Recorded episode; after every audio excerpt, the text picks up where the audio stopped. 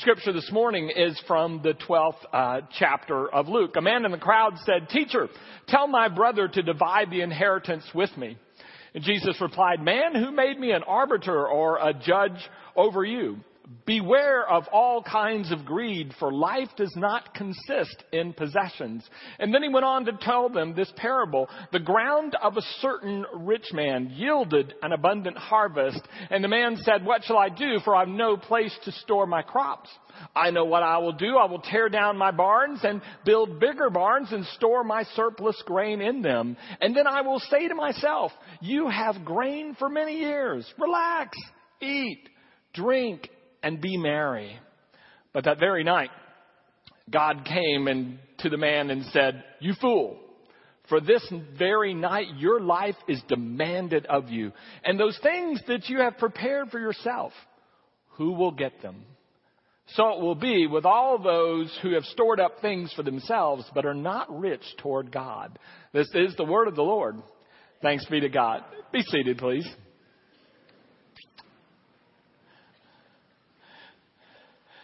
Several years ago, uh, California Bay Area pastor John Ortberg took this uh, ancient parable of Jesus from Luke 12 and put it in more modern terms. And he described a man uh, in Silicon Valley who had uh, had a wonderful startup, and his startup business grew, and he poured himself into it. In fact, even to uh, ignoring uh, his wife and his children, he poured so much of himself into it. And then he acquired another firm, and and he became more and more successful and began to entertain thoughts that if he could become successful enough and have a big enough kill, and he could get out and walk away from the business altogether.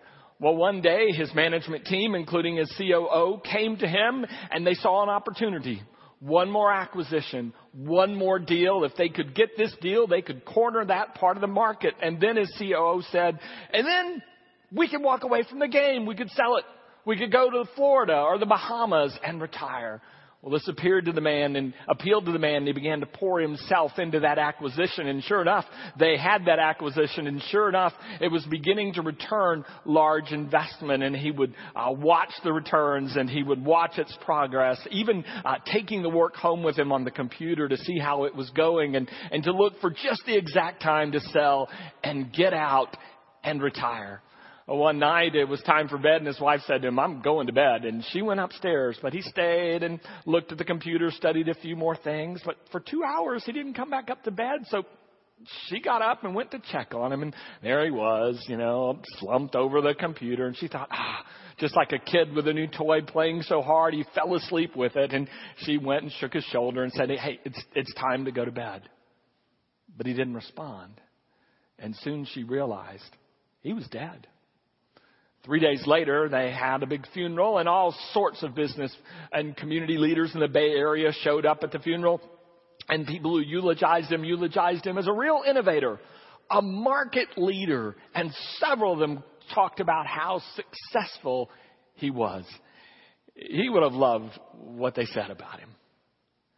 But that night when the funeral was over and his body had been put into the ground, in the dust, the dirt above where his grave was, an angel of the Lord came and wrote in the dirt one simple word, which was God's verdict on his life. And the word that the angel wrote on behalf of God was fool. Fool. Just like the parable of Luke 12, it raises a question for us what is it that makes someone a fool? What is it that turns them into a fool? And I'm sure there are all sorts of angles into this parable because stories are like that. But I want to take one particular angle uh, in this morning and see if you'll uh, just walk into the story with me from this angle. And the angle is simply this that the man was a fool because he acted on the basis of uncertainty. My crops are good now. How do I know what they'll be in the future? And so I'm going to build bigger barns and store more grain for myself. Never mind the clear law in, in the scriptures that you're not only to uh, leave parts of your field so that the poor can walk through them and get food for themselves, but, but you're called on when you have an abundance to share with others. But he didn't do this because, well, you just never know what next year's crop will be.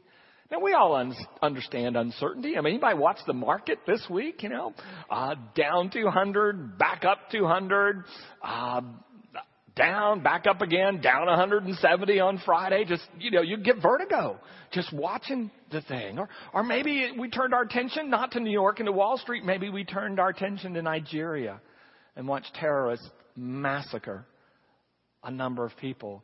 Or we switched it to France and watch the terrorist acts there. I mean, we do live in uncertain times. There's no question about that. But do we let uncertainty fuel our action? Because often out of uncertainty, we will be tempted, just like the brothers that came, just like the brother that came to Jesus, we'll be tempted to see everyone else in the world as not an ally or a friend or a partner in what we're trying to do together. We'll begin to see them as competition. So they're two brothers. They're, they have the same blood. They share the same family line. And one of them comes to Jesus and says, I want you to take your authority, your power, your energy, your time, and make my brother share the stuff with me.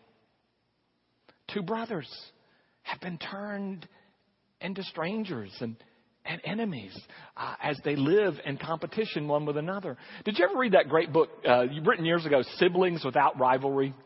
It's a great book on, on parenting and, and, and the author was talking about the time that she had a, a couple of her children in the backyard and she playfully tossed a piece of ice to one of the children. So the other child wanted ice. Well, then the first child wanted more ice. So the other child wanted that much and more. And pretty soon they were turning blue and freezing and in pain, but demanding more ice. Nonetheless, trying to outdo the other. Sometimes the competition uh, helps skews the way we see the world, and those who really are family, those who really could be partners in our venture, we turn in to enemies and, and strangers. And so competition is one of the things I think Jesus worries about in this parable that uncertainty can drive us toward. And the other one Jesus is very clear to not when he first answers the brother's question says basically, who made me the judge? And then secondly, he says, and beware of greed. Because sometimes when times are uncertain and we don't know what next year's crop will be like, we'll be tempted, we'll be tempted to hoard this year's crop and hold on to it uh, as tightly as we can.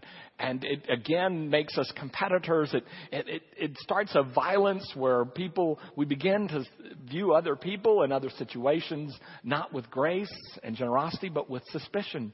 Elie Wiesel has spent uh, a time in a Nazi concentration camp and survived. And he told that one, he told the story that one of the things the Nazis would do for fun is that when they were uh, transporting train loads, train car loads of Jews from one place to another, they would, uh, who were starving, they would take some bread and throw it on the train and watch everybody dive and fight for it.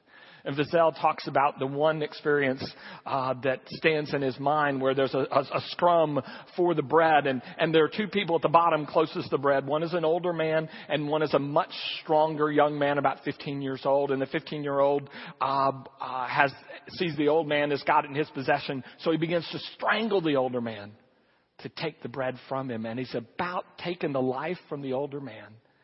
And then the older man looks at the younger man and they realize the older man is the father and the younger man is his son. And with his last dying breath, the older man says to the younger man, the stronger 15 year old, and said, Son, I was trying to get the bread for you. Uncertainty, competition, and greed always le- leaves us viewing the world in a skewed manner and, and uh, leads just basically into a cycle that can't help but end in destruction. I know y'all are tired of hearing about Herod and maybe even reading about Herod, but, but let me give you one more thing on Herod. Herod was a man who was paranoid and acted out of uncertainty. He was a little bit like Scarlett O'Hara. One time he, uh, they tried to assassinate him when he was a governor. So when he became king, it was kind of like, with God as my witness, this will never happen again. Set up his whole life to be secure. Set up, uh, um, uh, avenues to amass wealth and power and, and brutally put down opposition and saw everyone as an enemy, even his own family. He died a terrible, lonely death, and predictably, his empire, his kingdoms, his palaces all crumbled because the way of uncertainty that leads to competition and greed is always a path that goes to destruction. Now, let me add a footnote though, real quick. I'm not saying that possessions are a bad thing. I'm not saying that money is a bad thing. I'm reminded of Tevye. Remember Fiddler on the Roof musical? And Tevye is saying to God, said uh, that there are some Jews that say money is a curse, and he said, "Well, God, if it's a curse, then I want you to smite me." and smite me real hard and don't lift that curse until I die. Well, I think money can only be a curse when we use the money and the possessions as a hedge. Use it to stand against uncertainty rather than to use our faith and trust in God and one another. Jesus says an amazing thing on the Sermon on the Mount. He says, You know, God knows what you need. Don't worry about it. But the interesting thing is, he says that assuming that because they're a community, they will share and help each other. That speech doesn't work in a world where everybody sees everybody else as competition because then no one is going to share. There is enough food, there is enough clothing for everyone if those with extra share with those who don't. Jesus understands this economy on the Sermon on the Mount. He's not saying that God is going to just rain down food and clothing from heaven. God's already done that. It's a matter of what we do with it. So it's not necessarily a bad thing. But when we start and we yield to uncertainty and insecurity, it leads us on a bad path. So it's pretty obvious by now. What do wise people do? Wise people act out of certainty. Wise people are certain. I would say of two things. Number one is that provision comes basically from God. That no matter how hard they work or how lucky they've been, whatever they have is really a, a product of what God has given them. And the interesting detail in the parable that rarely gets pointed out is this. It says the ground of a certain rich man yielded an abundant harvest. It doesn't say this guy was a brilliant farmer. This guy, it, doesn't say this guy came up with a really new, profound way to raise his crops. It says he had a good year. He had a real good year through no fault of his own, and the, the ground gave it to him. And it's a way of reminding us that what we have, we may think is largely due to our brilliance or our strategy or our abilities, but in large part, says the scripture, it is due to God. So I think the wise person, first of all, understands that provision comes first from God.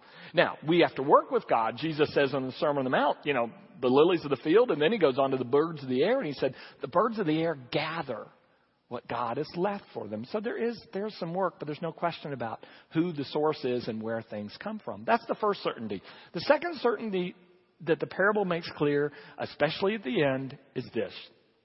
Wise people act out of certainty of death. They know one day they won't be here to use this stuff. And they know they can't take the stuff with them. Do you remember Bernie Siegel? Going back in time some in his, his series on PBS, and, and Bernie Siegel said, You know, all my years, um, uh, he said, I've done the research and I've watched it, and I want to tell you that through all the years that I've been working in this field, the mortality rate has remained absol- absolutely constant at 100% said, everybody dies. Everybody. He said, joggers die. Vegetarians die. Non-smokers die. He said, I'm just telling you this. He said, so on occasion you can turn off the alarm and sleep late and occasionally go have an ice cream cone. But the sense was, I mean, no matter what kind of care we put into it, eventually we all meet the same end. Here's another way to think of it. John Ortberg uh, talks about it in, in a book. He talks about a friend of his who is a psychologist now in Southern California. He grew up in Southern California. His grandparents were in the Midwest in, in, uh, Illinois. And uh, he would go and to visit his grandmother for two weeks every summer, and they would play Monopoly. But he was terrible at it, and his grandmother would always beat him, and she'd always say at the, the same thing at the end of the game, Johnny, one day you're going to learn how to play this game. Well, Johnny liked the feel of the money. He liked looking at the stack of the money. So when he passed go, he collected another $200 and just never did anything with it. His grandmother tried to tell him that's not how you play. Well, one day when he was back home in uh, Los Angeles area, a new kid moved in next door, also nine or ten years old, and they started playing Monopoly after school a lot of days. And he said, I finally, John finally got it. He said, I made an all out effort at acquisition and realized that acquisition and domination was the name of the game. He said, I couldn't wait till the next summer to go up and play my grandmother again. And he said, and I will remember that moment just like it was yesterday. It was at Marvin Gardens. He said, I brought my grandmother to her knees. He said, My grandmother is a strong woman. She was a single mother. She raised my father and two other children. He said, But I broke her right there. He said, It was the happiest day of my life. But he said, My grandmother wasn't through with me. She had one more lesson, lesson to teach me. And she took her apron and she swept all the tokens, the utilities, the cash, the real estate, swept it all off the board. And she said to me, Now, Johnny, it all goes back in the box for somebody else to use next time. And he, he said, I've realized growing up that's a metaphor for life. That at one point, it all goes back in the box. You're jogging, you have a heart attack, it all goes back in the box. You're driving, someone runs a red light, it can all go back in the box. You're in the doctor's office, you get the diagnosis, and it all goes back in the box, and you can't take it with you. Remember that old Seinfeld routine on, on uh, boxes? I love it. Seinfeld says, you know, what does life boil down to but one thing, movement? We're such a mobile society. We're always on the move. And because we're always on the move, we're always looking for boxes. You know, we go to the back of the grocery store to see if there are any boxes. Even if we don't drink, we go by the liquor store, see if they have boxes. We look at work to see if there are any boxes we can bring home. We're always looking for boxes for that next big move. In fact, we get so obsessed with it that we're sometimes sitting at a funeral and we look at the front and we go, wow, that's a nice box. That's a really big box. Look at the handles on that box. I wonder how I can get a box like that. And he says, What is death? But the last move that is so big that all your friends need to show up and help you with it. But we all make that move. And then what? See, part of the reason the fool is a fool is because he never thinks past building the bigger barn. He never asks the question, What's next? Where does this all go? And where did it all come from? But wise people know that one day it all goes back in the box. So while they have it, they try to live with it in such a way that it will be used, it will be shared with others. I read uh, several years ago about a surprising guy who's a, a, a philanthropist, and he gave $600 million to charity. And this was like 20 years ago. That was a lot of money. I guess it still is today. Um, but they asked him, the reporter asked him and said, you know, tell me about how you did it. And his response was one sentence. I thought it was amazing. He said, nobody can wear two pairs of shoes at the same time. Just like Matt and his stuffed animals. I mean, it, you know, we, we can't hoard and hold everything. And so he began to share more of it reminds me of another old story. It's probably not true. It's about a man who is dying. He's really in the last days, if not moments of his life. He's upstairs in bed, allowed to die at home. He's very weak, but but he manages to get the strength to sit up in bed because he, he smelled something. Chocolate chip cookies. And the smell was coming from downstairs. So somehow he rolled out of bed without breaking anything and began to slide down the stairs. Slide down the stairs and then he crawled over to the kitchen counter and he began to follow the scent and put his hands up on the counter when all of a sudden, whack! His hand was slapped.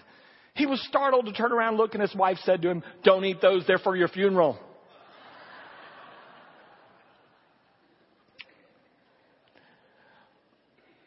Well, as John Ortberg once said, that raises a really important question that we all need to answer. Who owns the cookies? The cookies that we have. Where did they come from? Who are they for? And I think the wise person understands that God has given us the cookies and has given us the joy and benefit of eating some at this time while we live. But I think the same God also invites us to let others take a bite as well.